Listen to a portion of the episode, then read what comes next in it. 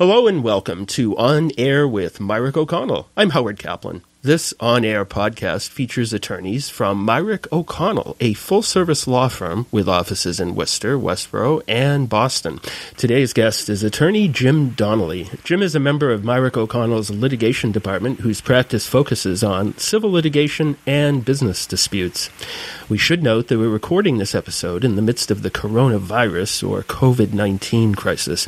Today we'll discuss the challenging situation many nonprofit volunteer boards of directors find themselves in due to this crisis.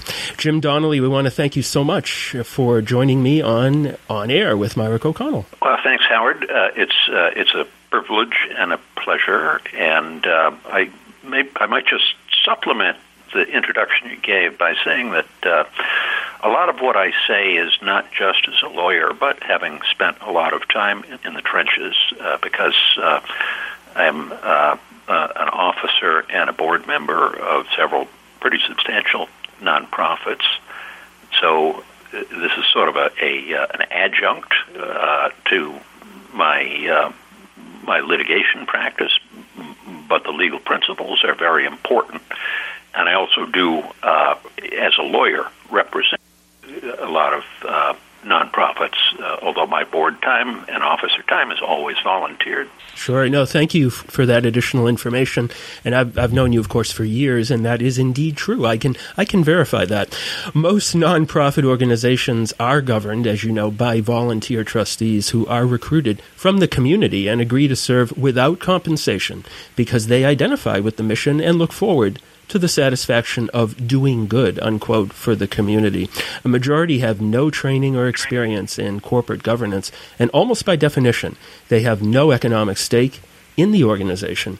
In good times, it's a wonderful experience. I think we'd all agree. But what happens in hard times, such as the one we're facing with COVID 19, when the organization is struggling financially?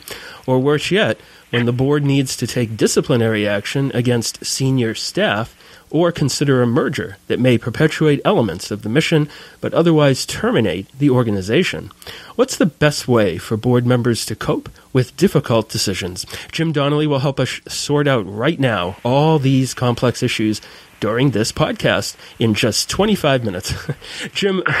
okay. let's get on with it. That's right. Yeah. So let's go. So, Jim, uh, the first question would be what are the typical sources of conflict?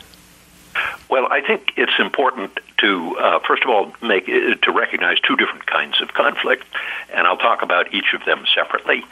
Uh, the first conflict, which is the one with the biggest legal consequence, are conflicts of interest, where uh, a board member is uh, is uh, has a business relationship with the organization and is essentially sitting on both sides of the transaction. Uh, but the day-to-day uh, conflict that is really uh, uh, much more common comes in in in, in uh, the dilemmas that you face in, in trying to bring the organization forward. Uh, how do you? What are the trade-offs between the mission and the finances?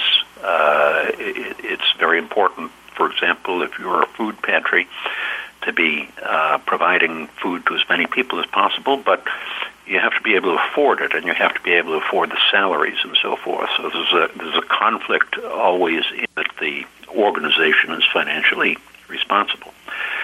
And then another very uh, frequent uh, issue is that you naturally develop uh, good, loyal relationships with staff members, but uh, you have to step back and sometimes make tough decisions. Sometimes about whether they're doing an adequate job, sometimes about their uh, salary, sometimes about uh, whether the organization has to lay people off. Um, and the challenge, I'd say the most common challenge, particularly where the, the board member doesn't have an economic stake, is uh, is maintaining financial discipline uh, it, it's easy to just keep spending money yeah. until it's all gone. Yeah. And that's that's that's that's one of the big temptations and dangers that uh, has to be uh, reckoned with. And then the, I guess the last one, which I don't want to neglect to mention, is uh, that there's sometimes a who's in charge problem. Typically, a nonprofit will have a, uh, a CEO whose title might be executive director, uh, and the board and the CEO have to work together. But which issues fall into whose camp? And that that's a, that can be a frequent source of conflict. How should board members prioritize all these different mandates and priorities and duties?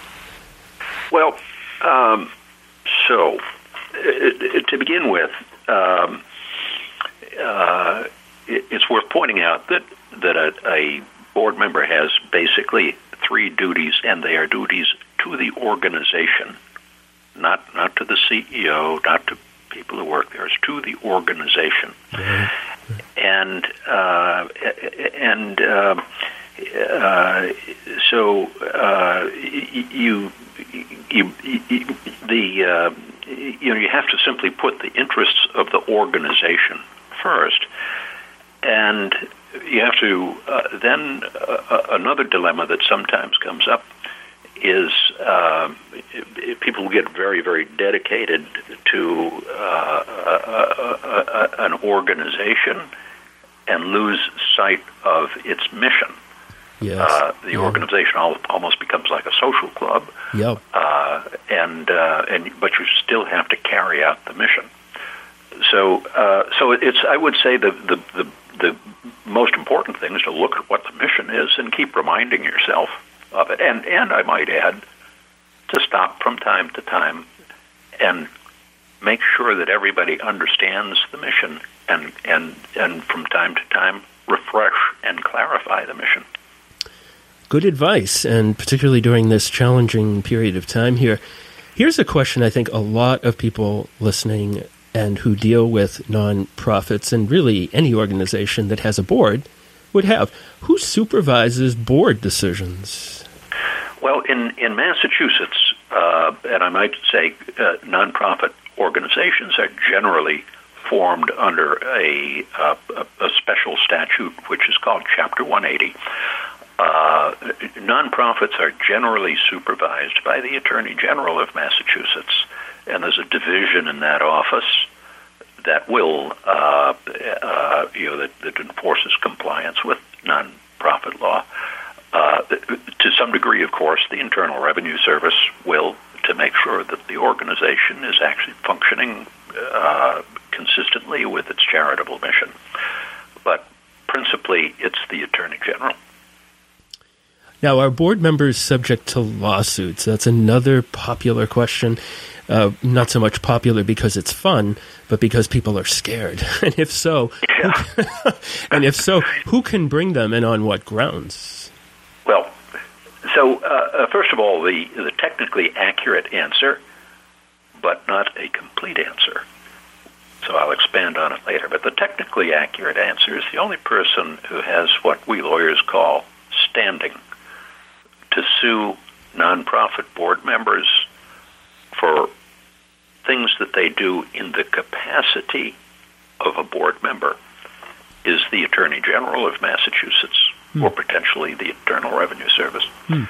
Uh, so um, a uh, it, it, um, so there's there's much less exposure than say the director of a of a private for profit company. Mm-hmm.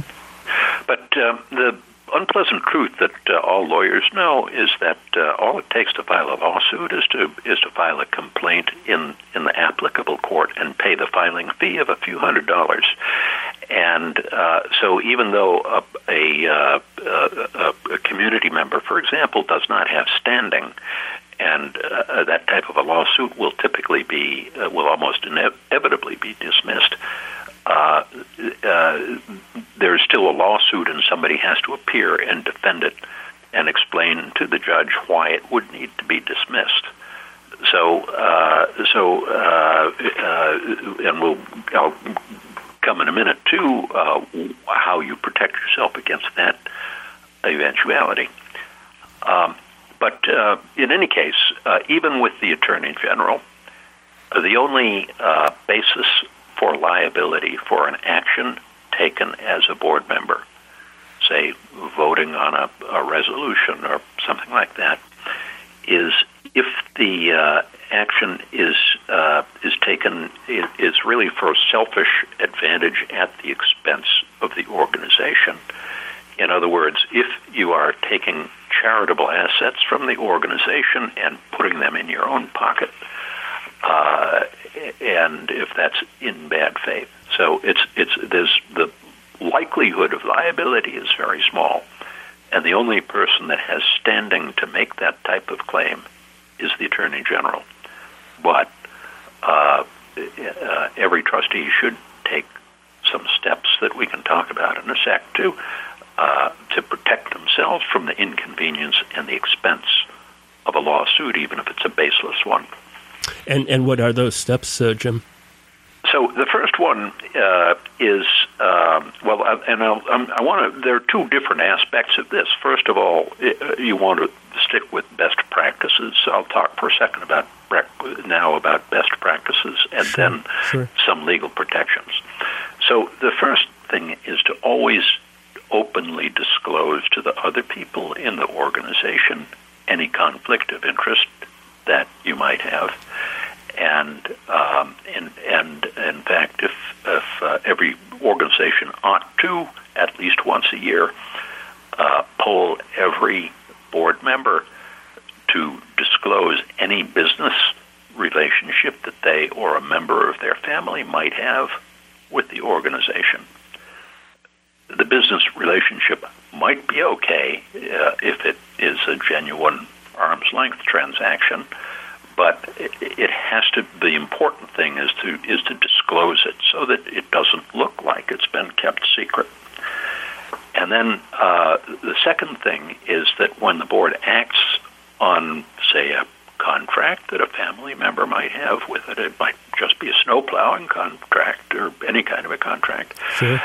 You want to to step out of the room when the other board members discuss that and vote on it so that you're not actually participating in the vote. Um, and then also, you want to, uh, every charitable organization uh, has to make certain filings both with the uh, Commonwealth of Massachusetts and with the Internal Revenue Service. So you should ask the the the treasurer, both the board treasurer and the um, uh, the organizational uh, financial person to uh, to make sure that all of the filings are are made correctly. And ideally, you should have uh, every organization ought to have uh, a good CPA who will uh, every year uh, come in and, and just provide, provide that extra level of of assurance. And the final thing, it, and this, by the way, is it sounds easy, but sometimes it isn't board members should always be asking questions. Yeah. You know, we're we're all a little bit shy. We all don't want to be nosy. We don't want to be seen as pushy. We want to get along with the people in the room. But but the, one of the most important duties of a uh, of a board member is, is to ask questions that are meaningful and probing. So you always have to remember that that's part of the responsibility. What are the limits on exposure for these boards if they should be sued or if some other action is taken against them? The first and foremost is that Chapter 180 uh, has a provision that board members who are serving as volunteers, that is, unpaid board members, uh, can only be liable for actions that are taken uh, in bad faith for basically for, for selfish purposes uh, to put money in your own pocket or in the pocket of a family member. Uh, so that's a that's a that's a pretty good foundation, but uh, you shouldn't stop there. Uh, among the questions that you should ask if you're a trustee is whether or not the organization's articles and bylaws have contain provisions that mirror that statutory immunity. So it mm. should exist both places. Right. And the uh, bylaws should provide for indemnification too. In other words, let's just suppose that somebody does bring a suit, even a baseless one. The bylaws should say that the organization has an obligation to defend you so that you don't have to take money out of your own pocket right. for it. Right. And then um, a very important one is to get directors and officers insurance or D&O insurance as we talk about it. And and the reason for that is no matter how wealthy the organization is, um, the insurance policy will defend you. It, it, it's sometimes referred to, and even the state Supreme Court has referred to insurance as, as litigation insurance because they have to provide a lawyer to take care of you, and they have to pay for it. So it's those three things. First of all, there's a statute that's on the books. You don't have to worry, do anything about that other than take advantage of it. Mm-hmm. Secondly, make sure the bylaws conform to the statute. And third, be sure that the organization has D&O insurance. This is very, very helpful information, particularly right now where boards are faced with some very challenging financial and non financial dilemmas. What, and speaking of that, what are the best practices for board members faced with very difficult decisions, Jim? Well, some of them are things I've touched on earlier. Uh, it's always it's important to always be open and transparent, particularly if there's any any remotest possibility of sure. a conflict of interest, sure. uh, and to ask questions and educate yourself about the about the the facts of any issue, particularly if it's a financial issue. Uh, you know, questions are probably one of the asking good questions is probably one of the most important responsibilities of a board member. And uh, you want to make sure that whoever is chairing the meeting allows plenty of time for discussion. And sometimes there'll be a decision that is so contentious that it might even be appropriate to bring in a, a professional moderator, a consultant who can uh, guide the board through the process. Mm. Because frankly, people people who are extremely sincere and good people can still have strong disagreements about the right way to do something. In fact, sometimes the disagreements can be the strongest, actually, when one yeah. is yeah. really passionate about a topic. Yeah. And I, I would say too, another element of of best practices is to listen carefully to what the other people have to say. You know, we're we're all human. Mm-hmm. We all like it better when people tell us things that we already believe. But um, but sometimes, uh, and trust me, I have experienced this a lot. Sometimes listening to somebody that you disagree with ultimately produces a much better decision than just trying to force your own preconceived view. Uh, and then finally, you want to make sure when you do make a, a, a, difficult or a controversial decision, which in an extreme case could be a, uh, a decision to close the organization, you want to have a principled reason for, for having made that decision. You want to be able to look the world in the eye. You want to be able to talk to a newspaper reporter and say, this is why we did it. And it was painful, but it was the right thing to do. Can you give us some examples of that? Because I know you do have them in your vast experience. Well, one one is is is one of the ones that I think is most interesting is a vicarious one. I, I wasn't personally involved in it, but it was really quite controversial, and the trustees were in quite a hot seat uh, which did include, by the way, litigation. Uh, and that was uh, a museum uh, in Pittsfield called the Berkshire Museum, which had some uh, some wonderful art pieces, uh, particularly some Norman, some original Norman Rockwell paintings. And if I recall it accurately, Norman Rockwell had actually given some of them to the museum. Yeah but the but the museum was on was having a, was struggling financially, and uh, uh, and and more more to the point, some of the trustees were concerned that Pittsfield had other needs that were more important than being an art museum, and they thought that it would be better if they sold some of these uh, items, the Rockwell uh, pr- uh, prints and paintings that were extremely valuable, and uh, converted it to a children's museum. Hmm. Uh, art lovers were utterly scandalized, and uh, and, a uh, one of the descendants of Norman Rockwell sued the trustees and the museum because the trustees were basically changing the mission of the museum. Uh, ultimately, a Superior Court judge, uh, uh, one of the best Superior Court judges, by the way, uh, made a decision that um, what the trustees did was okay. Ultimately, the Attorney General, well, the the, suit, the, the lawsuit by the Rockwell heir was dismissed precisely because uh, only the Attorney General could bring that type of a lawsuit. And the Attorney General was finally persuaded that um, what the board did was responsible and accepted the judge's decision that the trustees were within their rights. But it was a very tough decision for everybody concerned, and, and it caused a lot of trouble. It, it was indeed. I, re- I remember and uh, refresh my memory by reading about it the other day as well. Now, you have an example that you were personally involved in. yes.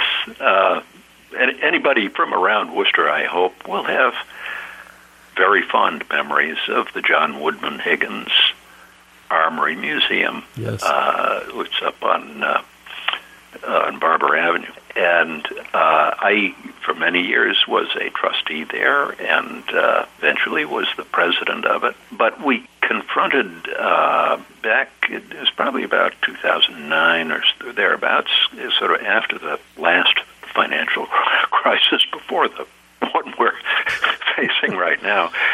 The, the trustees eh, came to the conclusion that the, the museum just couldn't continue financially, that the resources weren't there. And it, it was very, very difficult because it was a beloved institution.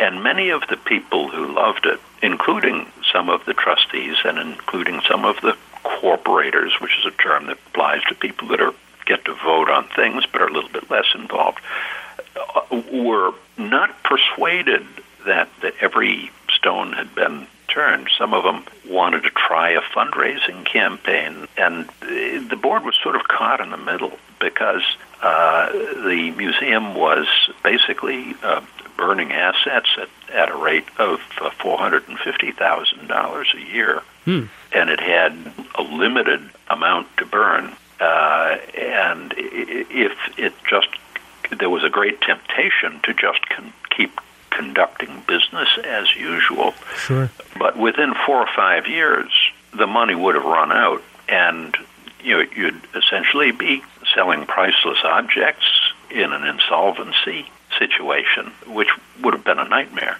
Mm. Mm-hmm.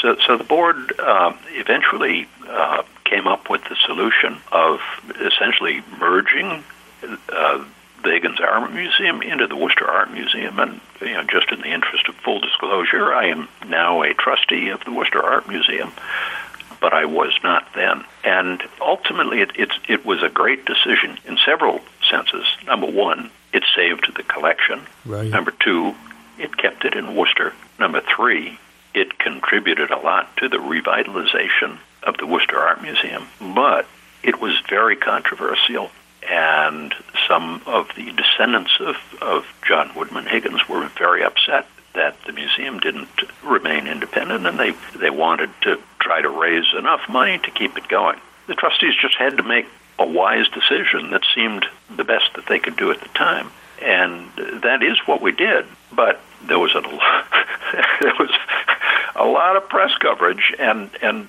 some of it didn't feel pretty at the time. Yes, I remember. Yep. Yeah and as you know, as we look back on it, I, I, I think we we felt that we played the hand that we were dealt. Exactly. The best way we could have played it. Exactly. And I think, and and and and, and I'm grateful that most of the people that thought it was the wrong thing at the time have come to come to accept that a lot has of good has come from it, and, and incidentally, the more good will come of it in the future because the Worcester Art Museum is in the process of of planning the Higgins Gallery. That that was has been a complicated process, but in the meantime, we've saved at least some of the jobs and some of the some of the key people, and saved the collection, and it's made Worcester a better place. That's a great way, actually, to wrap this session of On Air with Mirick O'Connell up on nonprofit boards and the tough decisions they are facing right now in light of the COVID 19 crisis, because it seems to embody most of the guidelines and thought processes that you've outlined for us today, I, I think. Yeah. I, I, mean, those certainly are, are two good illustrations. There are many others too. Uh, uh, and I, I will, you know, maybe just my own parting observation is that uh, although I have always found being a board member to be very fulfilling, sometimes it is really hard work. Yeah. And and and and sometimes you wake up in the middle of the night and can't go back to sleep because you're worrying about what's the right thing to do and will people feel hurt by it or disagree with, with it. it. It's just ultimately I encourage anybody who has the opportunity to to serve as a trustee. It's a real privilege, but it's also real work. Today's guest on On Air with Mirick O'Connell has been attorney Jim Donnelly from the firm. Jim has been talking about requirements and processes and issues involved in nonprofit boards of directors specifically and how it all relates to the current crisis, the decision processes that a board needs to make, that needs to keep in mind as it makes what may be tough decisions in this crisis. Jim, I, I want to thank you so much for joining us. It's a pleasure, Howard. You can learn how Jim and his colleagues at Mirick O'Connell can assist you with your business and personal legal needs by visiting mirickoconnell.com. This podcast is brought to you by the law firm of Mirick O'Connell. It is intended to inform you of developments in the law and to provide information of general interest. It is not intended to constitute legal advice and should not be relied upon as such. This podcast may be considered advertising under the rules of the Massachusetts Supreme Judicial Court. I'm Howard Kaplan on behalf of Mirick O'Connell and attorney Jim Donnelly. Thanks for joining us. Take care and stay safe.